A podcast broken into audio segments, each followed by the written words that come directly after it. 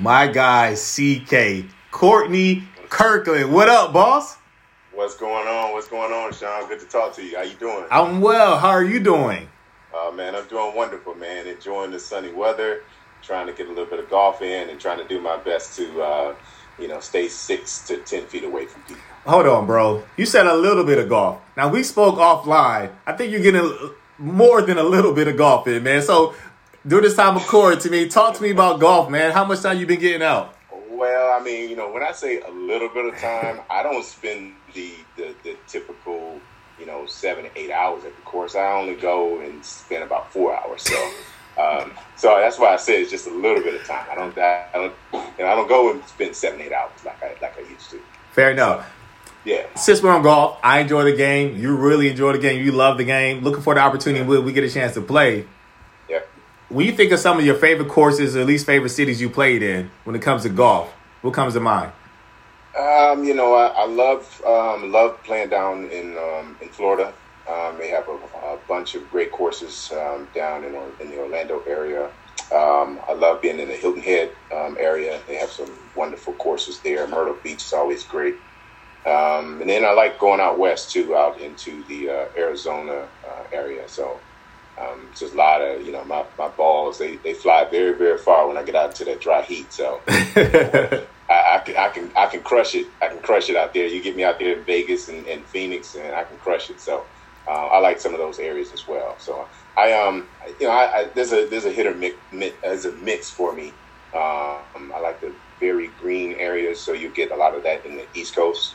Um, but I do like to be able to smash it a lot when I go out west in some of the drier areas, drier climates. Do you have a favorite club? Um, no, no, I, no. There's no, there's no favorite for me.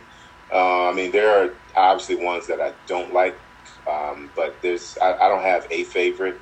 I just like to be out in in nature. Um, I like the challenges that golf brings me.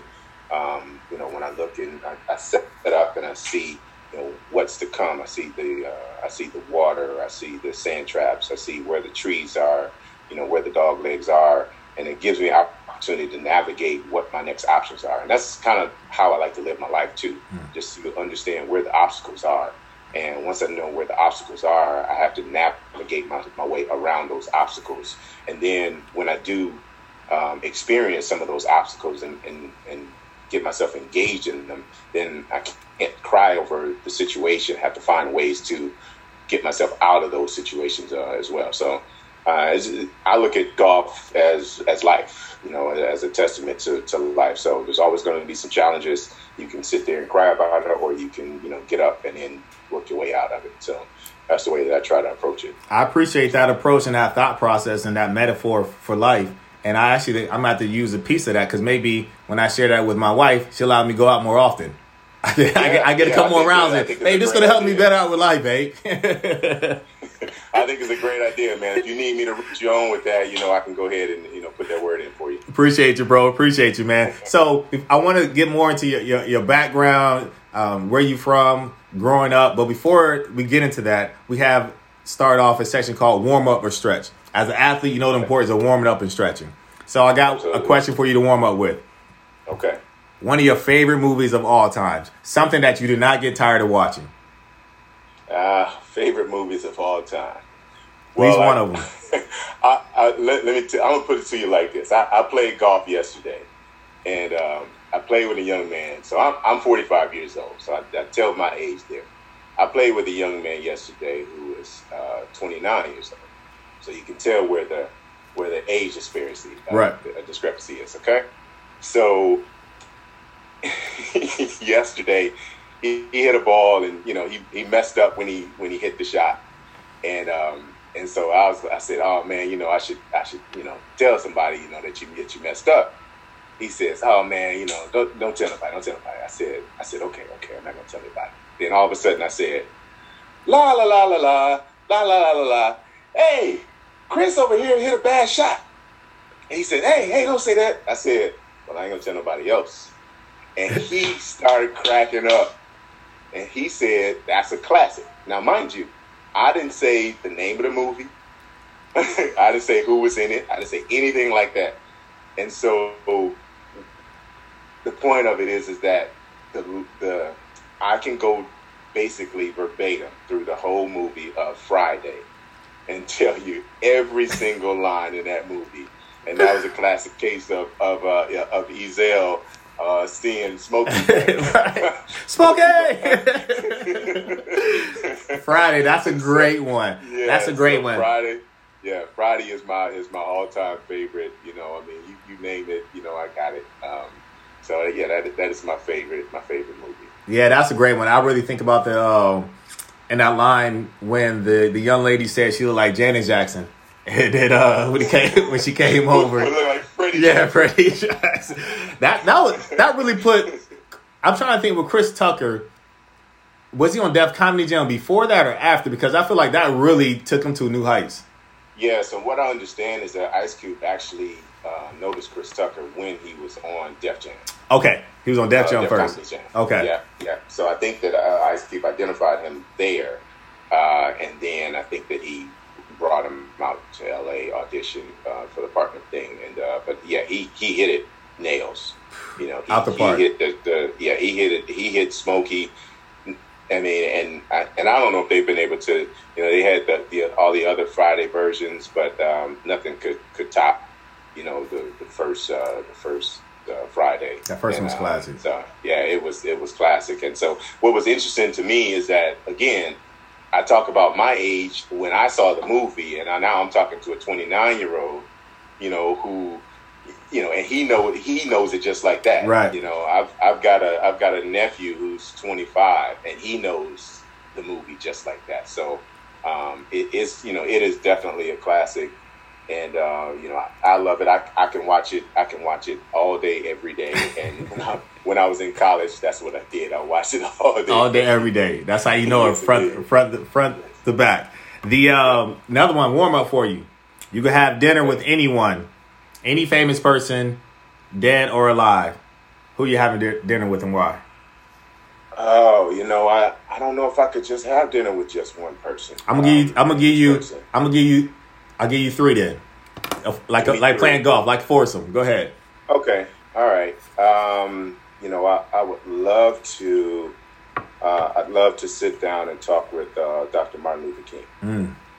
Um, I would love to just sit down and, and just pick his brain uh, regarding leadership mm. and, and how he's able to lead a movement, lead a charge, and how he's able to stand in front of people, so many people, and deliver a message and have everyone just just buy into his message. And so his, his ability to lead people, I think, was fascinating. And I would just love to just sit down, pick his brain, and just understand how he how he went about delivering his message in, in, in the tone. Like it, it's not just saying the words, but in the met, the manner in which he spoke it.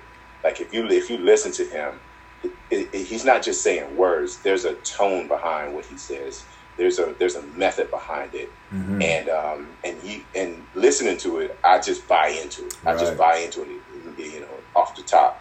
And so I would love to just hit, pick his brain to understand, you know, how you go about delivering your messages, your message for inspiration, and just and leading people to um, to the what he what he claimed to promised land. So that's good. Um, and so one person. And so even thinking about I'm with you there as far as when he speaks. It's almost it's like very intentional. There's no words are wasted. He has purpose for everything that he says. So MLK, that's a strong start. So who you got? You got two more. Yeah, yeah. Um, I think the next person would be um, uh, former President Barack Obama. Yeah. Um, I would like to talk with him about um, about hope and change, mm. Um, and the the courage to stand out there alone creating change. Um, because in order for you to get people to follow you, you have to start. You have to start alone. You have to right. start by yourself. And you know, and, and you know, I, I, look at change, and so I, I think of this the the idea of a bunch of people standing around, and everybody everybody's doing what is considered normal. Mm-hmm. Everybody's standing around, everybody's talking. Just just imagine you have 50 people, they're all standing around, they're talking, everything is calm, nothing is going on. Okay. So if you take one person out of those 50 people and you have that person stand away and then just start dancing. No music, they just start dancing. Some sort of a weird dance, but they just start dancing. The other 49 people would look at that person like, this person is crazy. What's wrong with this person? Why are you just dancing out of the blue when there's no music? Why are you dancing out of the blue when no one else is dancing? Why are you just doing this? This it seems a, a little bit strange. And but what happens is that when you get a second person to follow that first person to start dancing, then everyone looks and says, okay, well, that seems a little odd that there's only a few people that are dancing, but you know maybe it's not so bad. And then you get a third person and a right. fourth person. What happens is that now you're starting starting to create change because what was normal at the time was everyone standing around talking.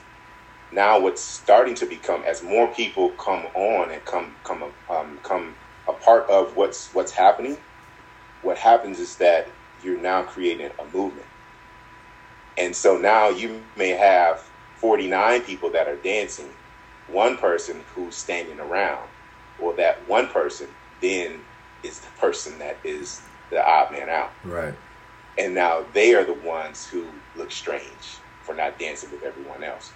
And so, Barack Obama, to me, uh, I would love to just pick his brain as it relates to creating change because I'm all about I'm all about things being status quo, but when things are status quo and they're not right, I believe in change. And sometimes when it comes to change, you have to stand out there on your own for the, the greater good, and then hopefully you get the people to follow you as long as you're standing on the right kind of platform. So he would be my, my second pick to uh, to sit down and have um, have dinner with.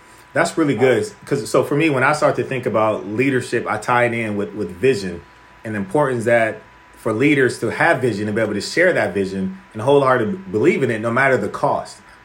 And so, some of those great leaders, those two men you just named, they had the vision, the leadership, no matter the cost. Unfortunately, you know, Martin Luther King lost his life uh, because of because of it. And, and, you know we know some of the things that President Obama have gone through, and it's and it's inter- interesting. You know the scenario you gave with the one person dancing, and so that individual went out there and started dancing while the other forty nine were not. No matter no matter the cause, no matter if they were laughing at that person or they were getting laughed at or they were getting teased, what have you. Then now because they stood out and, and, and no matter the cost, they continued They knew their vision. They knew what they wanted to create. Now, now you got 48 more over there dancing right along with them. So uh, no matter the cost, yeah. you got one more, boss. One more. Yeah. Oh wait, hold on, hold on, hold on, hold on, hold on.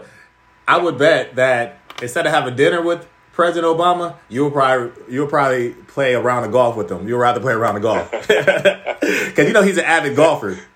No, but see, you know what though? No, I, I wouldn't. I you wouldn't, wouldn't play golf with him. Nope. Why? Because I because I don't talk when I play golf. Okay, fair enough. I don't talk. I don't talk. You can't get an obsession for President Obama. No, no, because I'm I be because I be trying to beat him. and so I'm, I'm, very I'm very competitive. So you know we can we can be at the driving range and we can sit there and talk. we can be on the putting green and we right. can sit there and talk. But once we tee off, then you know, you know, I we we just not we're not conversing like that. So uh, fair enough. I wouldn't I wouldn't be picking his brain in. I'd be trying to beat him. Fair enough. All right, so so so he's at your dinner table. Then you have one more person to join you all. Uh, so uh, so one more person would be um, one more person would be my dad, my, uh, mm-hmm. Grover Kirkland. Uh, my dad passed away um, 2014. Um, but the one thing about my dad, he embodied true, true leadership. Mm. Um, he was a basketball coach in uh, in Flint, Michigan, um, and he he had um, he had some very, very prominent basketball players that played for him um, over the years. I mean, he had uh, the likes of Trent Tucker and Glen Rice and Jeff Grayer and Andre Rison, Fernando Smith. Um, you know, Morris Peterson. So, I mean, I could go down the list. There are so many um, prominent um, basketball players that um, that have now played in the NBA, uh, and they came from my dad's system. Um, but the one thing that I always saw in my dad was um, his work ethic.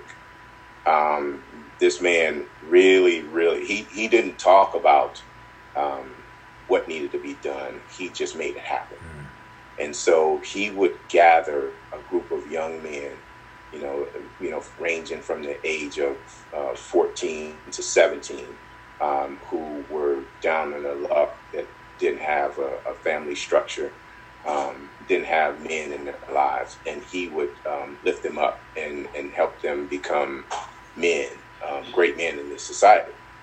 And um, but I would just watch him um, when he would go, and, and, I was a kid, and I watched him, and I watch him as he would create plays um, that would work for his teams, and how he would discipline some of his players, and um, how he would fight against all odds to to beat um, rivalry teams that were um, were expected to be the better team. So I mean, he would he took teams that were um, obviously at the very bottom, and he would turn the program around, and he miraculously he would go and he would beat the, the prominent teams in the state of Michigan. And uh, and he's you know he's held uh, had uh, many records um, uh, in the state of Michigan. Uh, one time, uh, one of the all-time winningest coaches in the state of Michigan. And um, I mean, you know, just to be able to have another conversation with him yeah. would be would be one of the best things that I could that I could have, just because I, I learned so much from him but it wasn't just from words. Like I, I, learned a lot from him, the things that he he would say to me, but I learned so much from watching him as well, mm, and just watching his actions. Because I do believe that there are power in words, but action to me they just they just speak way louder than the words. So. Um, yeah, he would be the he'd be the other person that I'd, I'd love to have at the dinner table, and I'd be able to tell him that I'm because of me, he's having dinner with Dr. Martin Luther King and Barack Obama. Yeah, that's a that's a beautiful picture you just painted. That's a strong table. And so since you mentioned Flint, talk to us about where you're from, your family. You mentioned your dad growing up, some of the sports you played, high school. I'll throw it back to you. Yeah, yeah. I uh, grew up in Flint, Michigan, um, and uh, it, it, was the um, you know when, when I was growing up, it was a very, very prominent city. City was thriving, doing very well. We had the auto industry um, that was doing well. Now, how, um, how, how far is Flint from Detroit? 60 miles. Okay. 60 miles. Mm-hmm. Okay. Um, so, you know, our auto industry was doing very well. Healthcare industry was doing well. Um, education system was doing very well. We were the uh, when I was when I was uh, a lot younger, we were the third largest city um, in the state. Um, and then our sports programs were, were off the chain. So, um, you know, I, I, really enjoyed being uh, being uh, being from Flint and really learning, um, you know, my, my basis from the city. Um, and so it, it was, uh, but there were challenges though. There were challenges because Flint was a rough, it was a rough city. So the city itself, as a whole, we were all collective, collectively engaged because it was because it was Flint, and then there was Detroit, and then there was everywhere everywhere else.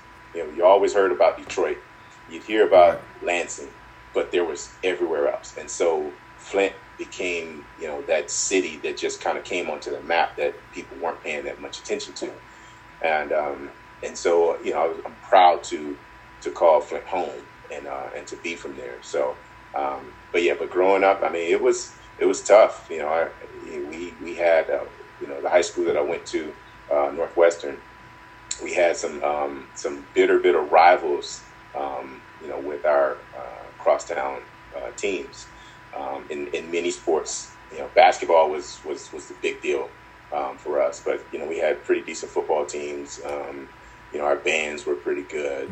Um, so, but uh, but yeah, but but Flint was you know Flint was something else though. I I, I enjoyed it, and uh, I'm proud to be from Flint. And uh, and what's interesting is that I can talk to, I can run a past anybody right now that's from Flint, and uh, and off the off the top, if you mention my dad's name, they'll say, "Oh yeah, I, I know Coach Kirk." Wow. Uh, and so that's that's what he ended up representing when he represented um, the city of Flint. And so, uh, but I'm proud to be from there. Though. And so when I first became aware of Flint, initially it was my roommate in college he's he's from originally from Flint, and then oh. and then it became a bigger deal when Michigan State won the national championship with the the Flintstones, and so yep. so that's when you know, like for me, like Flint really be like, oh wow, Flint, Flint, mm-hmm. Flintstones, yeah. and and what's interesting is that when we talk about the, the uh, when we talk about uh, Mateen, Mateen Cleaves, and Morris Peterson and Charlie Bell um, Antonio Smith. We talk about those guys when they talk about the Flintstones. That's the second wave. Those are the babies. Those, okay. those are the babies. Okay. And so yeah, so and that's why I can I can go back. But so those guys they they grew up with me a couple of years younger than me, and so when I was a young young guy, I mean I'm talking about you know maybe seven years old. People were talking about Flintstones back then. They were talking about the Flintstones back then, but gotcha. they were talking about it because when we had uh, Barry Stevens that would uh, go to Iowa State and break all the records, uh, all the basketball records at Iowa State, he was then followed by Jeff Grayer, who was also from Flint, who then went and broke all of his records. Wow! So you start hearing about the Flintstones already because all of these these people that came from Flint, they were now changing changing the way that things were done in, in other cities and other states uh, across the country. And so that's when that wave of Flint, the Flintstones were, were known way well before we got into the next generation, which were which I call the babies. Right. Next generation was when all these guys ended up playing together. So Antonio Antonio was the first one that went to um, went went over there, and then and then uh, you know, the rest of the guys went as well. And so like Mateen was Mateen and, and his brother, uh, his brother and I were really close. Okay. we were in elementary school. Mateen was the, the, really, really, he was the baby boy. So he was always the one, you know, behind, left behind. We would always tell him, come on, hurry up before you miss the bus, you know. So he was always the, the, the little tyke. And so I can remember, you know, I can remember him in those days. Morris, Morris, um, his dad and my mom worked at the same elementary school.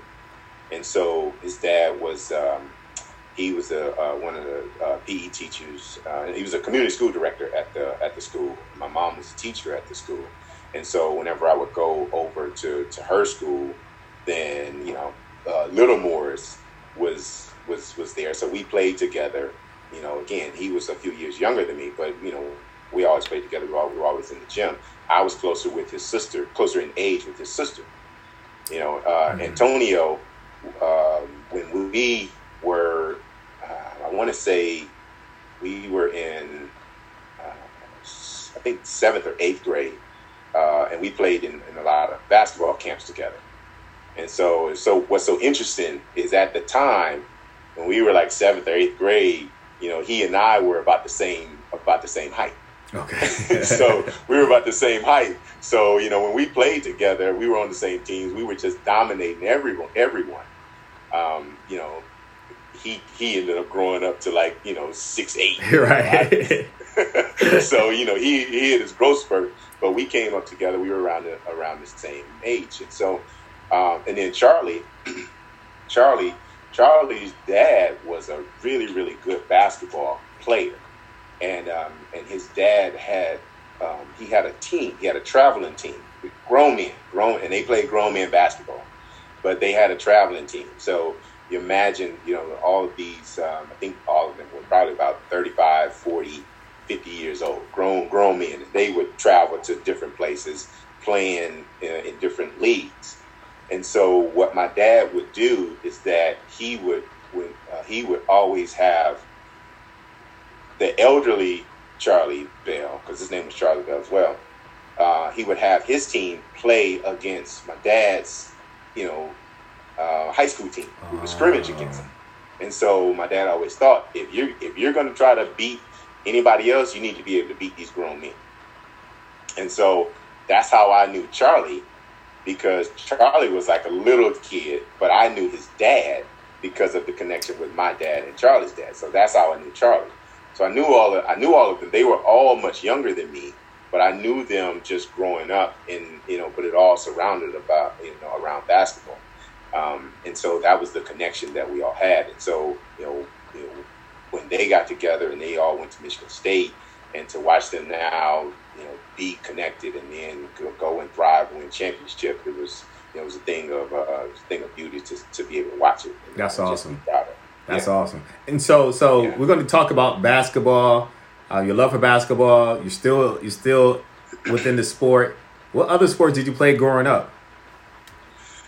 Um, I tried to. I tried my hand at football. My parents kind of nixed that. Um, they were really um, fearful of, of injuries, um, and so you know, I, I, begged and begged and begged um, to play football.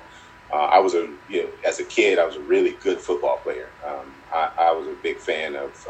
many people know about Barry Sanders, but I, before Barry Sanders, uh, there was Billy Sims and Billy Sims was the was the running back um, for the Detroit Lions. Right.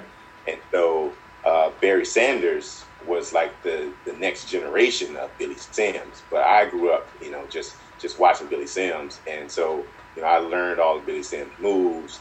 I mean, his spin moves, his juke moves, and so when I was growing up, that was my thing. I wanted to be a running back. I wanted to be the next Billy Sims, and I was I was I was actually good um, at it, but uh, my parents were just like, no, that's just you know, we're too we're we're too concerned about you being targeted on every single play, and we don't want you to get injured. So they pulled me back from that. So um, so then you know I got into track and field, and I even uh, even played uh, played tennis mm. uh, growing up. So. Um, but I was always involved. I was always involved in every sport you could you could imagine, um, whether it be baseball. uh, you know, as a kid, I played baseball played football. I played um, uh, tennis, ran ran track and field. Uh, I even I even tried badminton. um, and uh, and I got I got pretty good at it. And then how about I even learned how to play table tennis as a kid? And then I started I won uh, a few medals um, with that too. We used to have a thing where every summer um, the city of Flint would compete against the city of Hamilton um, in in Ontario, in Canada and um, and so we would call it the the Canada USA Games and shortened it into the Canusa Games. And so every summer we would there would be a competition um, in the, the, in the Canusa game. So it'd be uh, Canada versus um, versus United States, uh, Hamilton versus Flint, and we would compete. And every year we would, you know, one year we'd be in Flint, the next year we'd be in in uh, in Hamilton, and then we would go back and forth, and then we would actually have a host um, family. So whenever uh, one of the uh, athletes would come from Hamilton to Flint, one of the uh, one of the athletes in Flint would host host the uh, the athlete, and then vice versa. Right. Um, so yeah, I played all of those, and um, and I got to the point where I got I got pretty good at, at all of them, and, and so even like the, the table tennis, that was I, I didn't know that it was a thing up until I started messing around with it, and you know, I played a little bit, played a little bit, and then next thing I know, I was I was entered in one of the contests in the Canusa games and came in second place. You know, and not even not even knowing what I was doing. I How about that? How yeah, about that? So, it's yeah, interesting. So I, you know, go ahead, go ahead. I was just saying, I, I had my hands in, in several several sports. It's know, it, um, it's interesting that you said Hamilton because I I was there for a short time with the uh, Hamilton Ticats in the CFL. Okay. So like okay. in, in, the city of Hamilton really reminds me of Pittsburgh. And so yeah, yeah, yeah. So going back to youth sports, talk to me about high school basketball for you. Oh well, high school basketball was was awesome. Um, again, we you know we had some you know great great players um, in the state of Michigan, but um, but you know I've been around I've been around the game of basketball my whole life, obviously through through my dad. Uh, but high school was great. Uh, it was it was very competitive. Um, and the, the, the competition was obviously with the the other teams that we played against, but we had so much competition within our own team because we had so many quality players. Um, so you know, we had a lot of fights. Um, you know, you know, guys wanting to get certain positions, um, and so there was a lot of infighting. But you know, we would always come together as a team because we were trying to beat the, the rival team. Um, what but, position uh, did you play? I was a point guard. Point guard. Okay. All right. Yep. Makes sense. Yep. I was a point guard. What, what, what number did you rock? Jersey number. 33. 33. 33. Is that his reason? Yeah. No, uh, no, no. Um, there's a slight reason, but it, you know, it, it doesn't mean much. It was it was another guy who was um, he was a few years, uh, a few grades higher than me, and um, and so I remembered when he was a freshman, he wore number fourteen.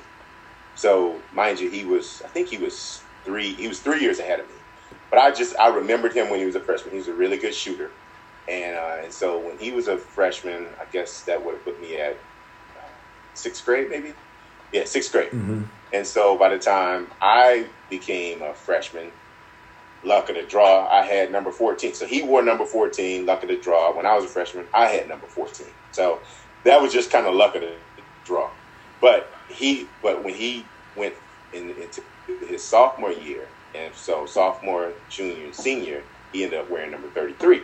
Okay, so so now I'm kind of watching his progress as a sophomore, junior, senior. So I said, well, dang, you know, he did that well jumping from 14 to 33. So my luck of the draw when I was a freshman, I had 14. So I was like, when I'm a sophomore, 33. I'm going to 33. so I, want, I want to, I want to be able to do it like he did. So uh, yeah, it's, it's, it's, pretty good. It's pretty good. So yeah, that was uh, 33 was my number. Um, and then you know, so I've had uh, you know that was 33 is always good to me, but you know I, I've transitioned on to another number now, and I've got my own number and you know I'm, I'm sticking with that number. My number my number's gonna stay gonna stay there until uh, until I, I leave the court. So, now what number is that? Right right now my number is sixty one. Sixty one. Yep, sixty one. Yeah, there it yeah, is. 61. There so, it is. Uh, never never been used. Never never no one has ever used sixty one. I've, uh, I've been the only person uh, to wear number 61 on our staff. Um, and so, uh, you know, so I'm creating the legacy for, uh, for number 61. Awesome. Awesome. Yeah. Post high school, what was next? Uh, I went off to college, so um, I got recruited by a couple of a uh, couple of schools in uh, Michigan, and uh, I got recruited by uh, Marquette in um, in Wisconsin, and um, I got recruited by schools down south. And so uh, I actually had the the notion to go to school in Milwaukee. I remember doing a visit, and it was like really, really frigid up there, man. It was, you know, it was, you know, below ten yeah, up there, really snow everywhere. Right. but you know, but I was from Michigan, so you know, it was what it was. I didn't, I, I, didn't really trip about it. It's just the fact that it was, it was just cold. But it just became, it was kind of the norm for me. But I remember doing my visit down in Louisiana at Southern University. And, uh, and after I did my visit down there, it was a wrap. That was that's where I wanted to be because it was it was nice and hot uh, it, it, was always, you know, grass was always green. Um, you know, everybody seemed to be really laid back. Uh, and it was a different environment, it was a different vibe. So I, I chose uh, Southern University um, and, and, and went down there, took my um, took my talents. but uh, but I but I learned so much, and it, and I'm gonna tell you right now, it was it was a, uh, a bit of a culture shock, um, just from the fact that uh, they, you know, they, they spoke a little bit differently because they had so many different um, dialects and so many cultures that were that made up the the, the Louisiana culture, mm-hmm. and so it was different for me. Um, so, and I, I, jumped all into it, and, and it was uh, it was like really exciting. The food was phenomenal. Um, the people were you know so much fun to be around, and um, and then I, I, I basically created a new life um, down in Louisiana, and I stayed down there for for uh, for several years. Uh, went to school there, majored in computer science, um, and then I actually, while there, I uh, actually had a knee injury, which uh, which ultimately ended my my playing career. Um, and so that's what kind of transitioned me into something else, knowing that I wanted to still be involved in uh, in basketball, and that's kind of how I found a, um, found uh, refereeing. It was actually based upon a dare. Um, hmm. But but yeah, I got into it. I um, I did. I did. I was doing an intern um, in in Michigan back in Flint, and um, during the summertime, I'd done an intern, and I was talking to one of my colleagues, and, uh, and I talked about you know possibly going back into coaching because when, every summer that I would go back to Flint, I would uh, link back up with my dad, and uh, and I was his assistant coach. That makes so, sense. you know, we would we would talk about talk about basketball, talk about plays, talk about scenarios, so on and so forth. And he was actually teaching me the craft um, and so I was learning about coaching, and I was really was thinking uh, thinking about going into coaching. And um, and so one one particular time, I was with uh, one of my colleagues, and, and I was just just having a conversation with him, talking to him about you know potentially coaching. and he said to me, you know, why don't you try refereeing? And at the time, I think I may have been maybe uh, 19, 20 years old. Uh, I think I was 19. And um, and I said, well, yeah, you know, I'm too I'm too young to do that. And he mentioned to me that his um, he knew of a kid who was 16 that was refereeing soccer. And so he says, yeah, you know, I know somebody that's doing this. He's young. You know, you should you should give it a shot. And I said, nah, you know, I don't want to do that. I don't even I don't even like referees. You know, so I you know I don't really want to do that. And uh, and then he the, the he did the one thing that you know you know shame on me because I, I always have a difficult time once people do this. But he he went out and said, "Well, look, if you're scared to try, I understand." You know, that was it. that was and that was it. He dared me like that, and, uh, and I said, "Well, I'm not scared. Right. I, I do it. I can do it. I can do it." And so, lo and behold, I went back down to Louisiana, and um, I, I, had no knowledge of how to get started. Uh, I, I, had I, didn't know what to do, any of that. But I just started. I got down there and just started asking around, um, asking you know some of the high school coaches, you know, how do I get involved in this? And just started asking around, and um, one person led me to another person, which led me to another person, and then I just kept kept the, the, the ball rolling until I found the person who could get me where I needed to be and um, and then they got me um, into a couple of classes that um, that you had to take to be a new person. You had to take a couple of tests, and um, and I never forget there the very first time, very first time I stepped onto a basketball court, and it was at a, a we we were playing in in the uh, intramural gym, and I had just finished playing, so. Uh, I, I, went out. I played with some of the guys, and I knew all the all the guys that were playing. We were just playing a, a pickup game, and um, and so I just finished and I was getting ready to leave. And right before I left, one of the guys who worked at the gym there, he was uh, he was like one of the directors of, of, of the, the, intramural gym. I told told him that I wanted to referee. I wanted to learn how to do so. And he says, "All right, well, here here's a whistle. Go out and referee that game." And I said, "No, nah, I can't referee that game. I don't know what I'm doing." He said, "I don't care. Just go out there and referee the game." I said, "Well, I just finished playing with those guys." He's like, "I don't care. Just go out there game." In the fire, so I had right. no, I had no clue what I was doing, um, no idea whatsoever. Um, but he just threw me out there, gave me a whistle, and just just threw me out there. And um, you know, they were obviously everybody was mad at me because you know I was I wasn't calling travels, I wasn't calling fouls, I wasn't doing anything right.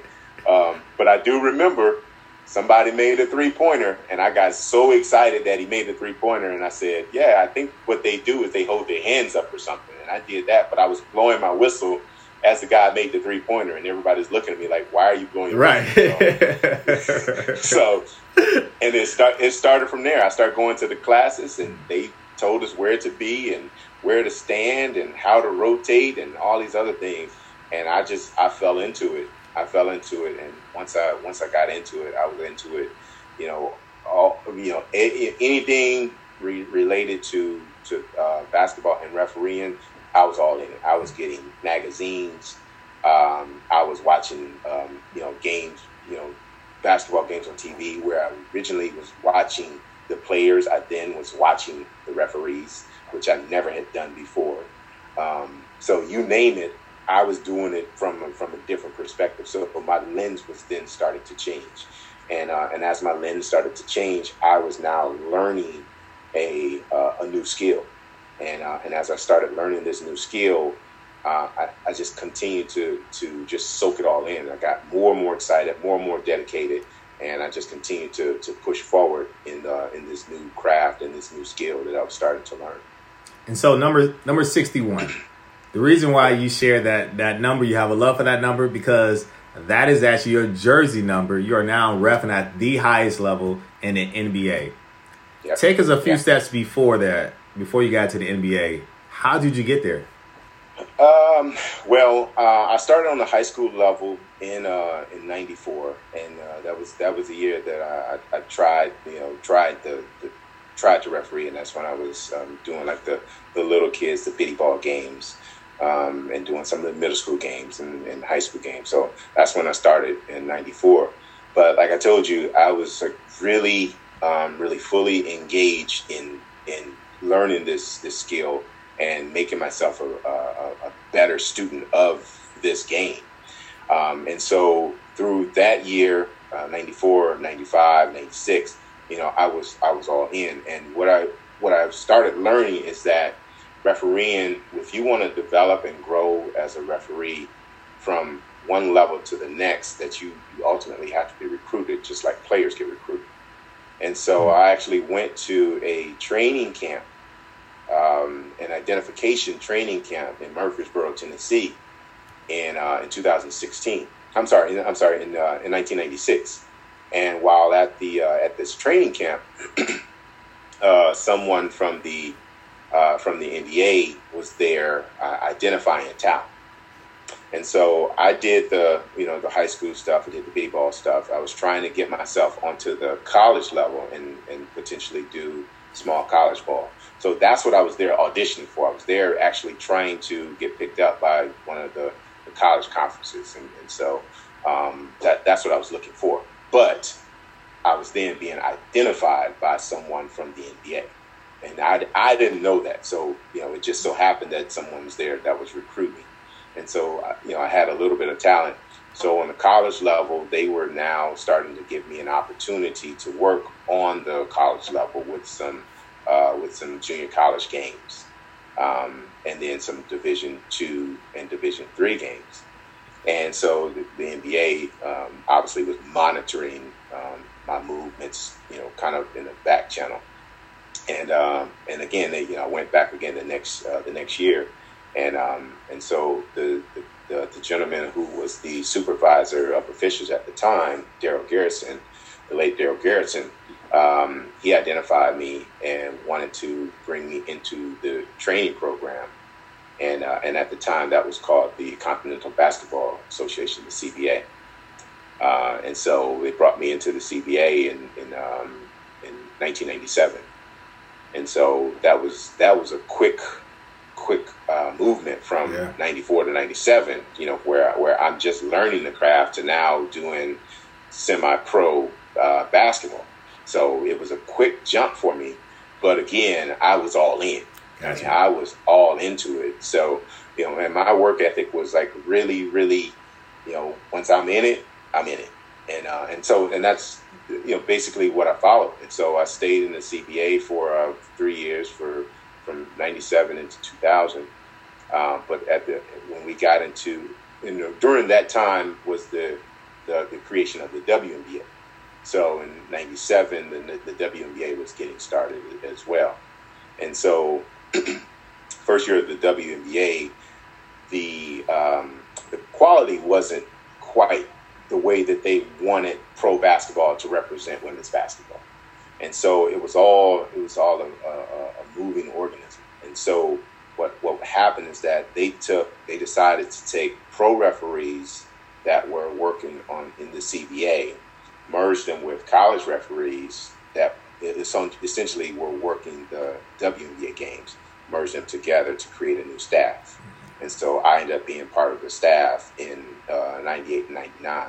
I'm sorry, uh, 99 and 2000 um, to referee in the WNBA. So that was okay. my that's how my my uh, my career went. So it was a high school, uh, it was a bitty ball, middle school, high school, and then I moved into JUCO and in a little bit of Division um, two, and then I worked my way into the CBA. I did the CBA for a few years, and then got into the WNBA. Did that for a couple of years um, before I ventured on into the uh, into the pros. And I will tell you that through, throughout my whole career, I've only worked one Division One basketball game my whole career. Who played in that game? Do you remember? Uh, it was te- it was uh, Texas Southern and Alcorn. Hmm. Jan- January it was January the 9th, January 9th, and it was nineteen. 99, I think it was. Okay. Okay. Yep. What? Uh, so your yep. first year in NBA was 2000. 2000. 2000. Yeah, 2000. So you said something that's interesting. So with us working with collegiate student athletes and grade school student athletes, you said you had talent as a referee. like most people understand, they know what talent looks like as a basketball player, hockey player, or a football player. But what is talent as a referee? Can you break that down a little bit more? Sure. Uh, so number one, uh, the first thing, the first portion of it is athleticism. Hmm. Because most people, when they look at the basketball court, they they think of the the ten athletes that are on the floor. But as a referee, you have to understand that there are three other athletes that are on the floor. And so, because the referees run um, as much as the players run, okay, the difference the difference in the two is that during timeouts, the players sit down, the referees don't. Okay, so referees are on their feet the the entire game, other than halftime. And so, in order to to display some some level of athleticism as it relates to the game, referees need to look the part. So that's the first thing. Second thing is having a feel for the game and understanding the game. Okay, and so when when a referee can understand that the difference between marginal contact versus illegal contact and can grasp that concept and understand where the where the balance is, then that's a level of of of, cha- of talent. Okay, uh, and then also being able to understand how to communicate with coaches and players. Mm, that's yeah, a level of talent good. that it's an un, it's an unseen talent because me, most people don't don't know that a referee is communicating well with a player, or most people don't know that a referee is communicating well with a coach. Um, so these are things that these are kind of intangibles. So there's a lot of other little details that stand out that most people won't see just with the naked eye. And so being around the referee community, you then can dial in and start seeing things that are a little bit more uh, poignant than the than the uh, than the average um, fan of the game. That's good. That's good. And as you were speaking, I wrote down communication. I thought about that and the importance of that because that's one thing that we help our student athletes develop their communication, impromptu speaking, and then also the power and importance of building relationships. So I can see that really, really being important in, in your line of work you already spoke to the communication, but also the ability to be able to build relationships as well. Mm-hmm. Absolutely, absolutely. And, and, so, as a referee, what's one of your favorite moments that that you can share with us? Uh, oof, I've had so many moments All over right. the years, but let me think. Uh, I think one of one of my favorite moments. Um, and this is this is one that probably no one would would um, would remember, but I remember it because it was, I think it was a, a, catalyst to me making my way into the playoffs. And so in, in 2000, 2005, um, I remember the game in Dallas. This was Phoenix playing uh, against Dallas, um, and it was a pivotal game. We were getting close to the end of the season, and um, and so people are the teams are jockeying for what position they're going to be in the playoffs. So we're getting close to the end, and uh, and I can remember um, we get down to the very end of the game, and I believe that uh, Dallas may have been down by two points, and um, and so Dirk Nowitzki makes a drive to the basket, and you know everybody's expecting that there's going to be contact and there's going to be a foul, and so uh, Shawn Marion kind of swipes from behind and what you know what would seem to be you know Dirk Nowitzki because Dirk Nowitzki ends up going to the floor and you know everybody thinks that it's a foul on the play, um, and I'm on the play and from where I'm standing and I clearly clearly clearly see unequivocally that uh, Shawn Marion got all ball when he blocked the shot. And, um, and Phoenix goes on to win the game. You know, people in Dallas were upset about the play, but when you go and you look at the replay, you all you need to do is look at it one time and it was a clean block. And my supervisor was at the game that uh, that game. He was there, and so I mean, he came in the locker room giving me high fives and hugs for you know for no calling the play and making a good decision on the play. And I think that that may have been uh, the play that helped me to get my way into the playoffs uh, that year. So um, so yeah, so that one that one kind of jumps out at me. That's a great one. That's a great one. And so so what would you say to young student athletes? Because a lot of them, majority of them, they want to be professional athletes, no matter the sport baseball, basketball, hockey, or, or football. Uh, but as we know, there are everyone's not going to be able to play, right, at the professional level. injuries happen, happen to you at the collegiate level, but there's still opportunity to be around the game. And so for those who may not have been exposed to or even thought about becoming a referee, what would you say to encourage them to consider looking into becoming a, a, a referee? Well, I would I would just say find the niche. Mm. Find the niche, find the thing that you love. And so I didn't know that I was going to love refereeing. You know, I tried something. You know, this was this was me stepping out and doing something that was a little uncomfortable for me because I had no idea what I was doing. However, once I once I got involved in it, got someone engaged in it, I was all in it, and so I fell in love with it, and that is what catapulted me to something else because I because I found the niche. Once I found the niche, I went all in. So I'd say find the niche. And so, you know, there's there's refereeing and, and, and so when you talk about sports, people look at the players. Obviously, that's what everybody looks at.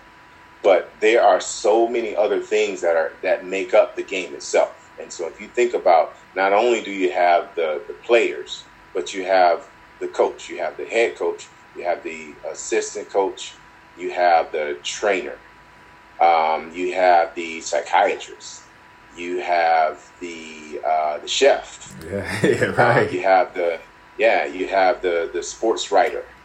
You have the statistician. Um, you have the PA announcer. Uh, you have so many. There's so many entities that make up the sport itself. And so, what I what I would say is find the niche, find the thing that you love as it relates to that sport. If you love sports, find the thing that works for that sport. For me, it ended up being a referee.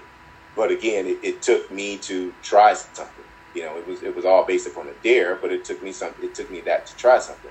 If I was going to be, you know, one of the, you know, one of, if I was going to be the, um, the the team physician, or if I was going to be, um, uh, let's see, a sport a sports writer, then if I love the sport that much, then I would need to develop skills for writing.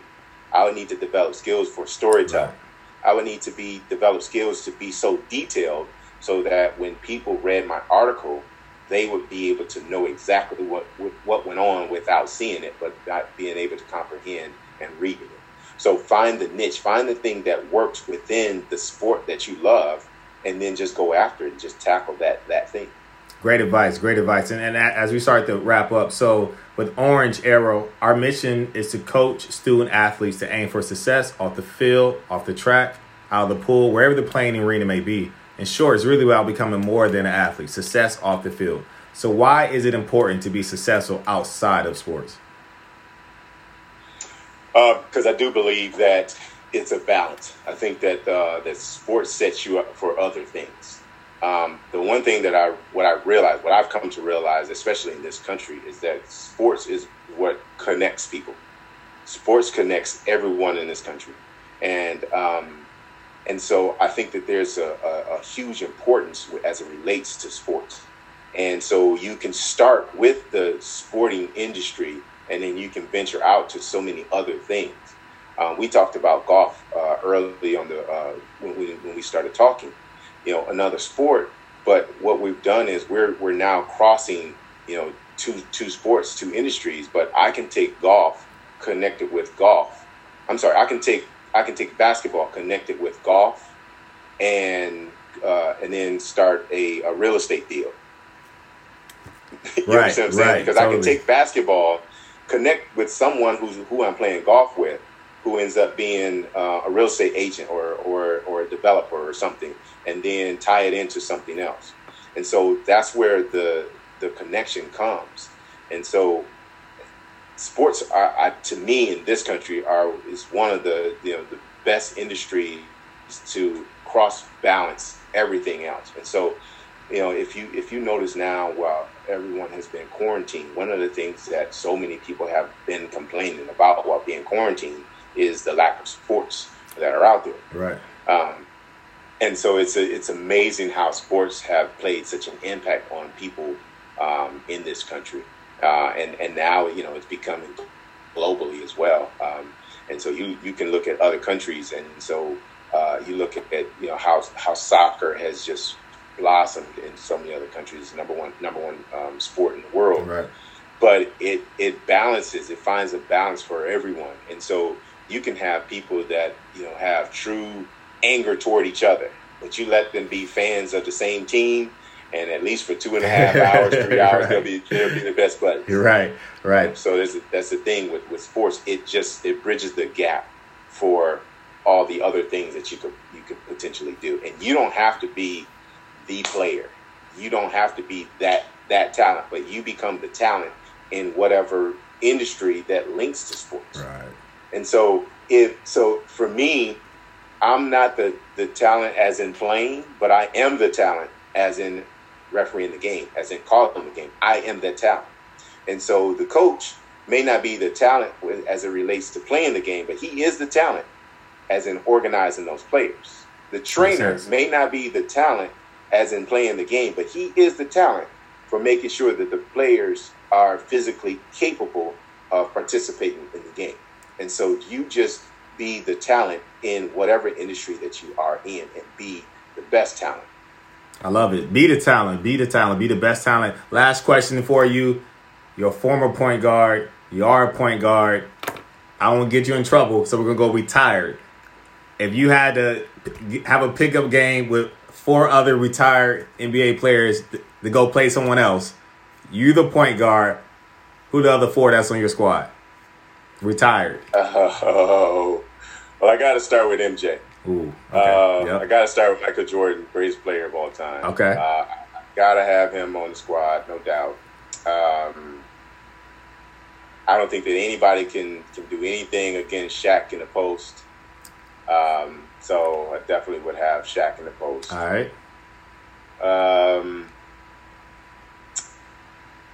you can you put Kobe on the could put, put Kobe on the floor. I just I just pass the ball to Michael and Kobe and let them just do their work. hey, and I, Fair enough. and I just I just pick up assists. and you know You- what? I think I would I would have uh, Dennis Rodman do do all the dirty work. oh, Interesting. Rodman do all the dirty work. Yep. I like that five. I like that five. Yeah. That's a strong. That's a winning five. That's yeah, that's a that's a winning five. That's a winning five. I, I'd let them. I'd, I'd let Dennis do all the dirty work, get get dirty and bloody and everything else because he's going after every single ball, um, and he's going to disrupt everybody on the opposing team.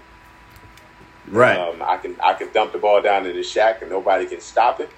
Uh, I give it to Mike and let Mike just do his thing, and then when he gets tired, I give it to Kobe and let him do his thing. Yeah. You you got to make sure you do your part, right? Hey, you got to throw the ball, play is make- defense. Make, sure I pass the ball and, play defense. Right. And I'll take. Hey, I'll, I'll even take a couple charges. I don't There it mind. is. There it is for the team. No INT. CK Courtney, my guy. Thank you for your time. I really appreciate you. All the best to you moving forward. Uh, whenever the season starts up again. Uh, again, thank you for your time, my guy.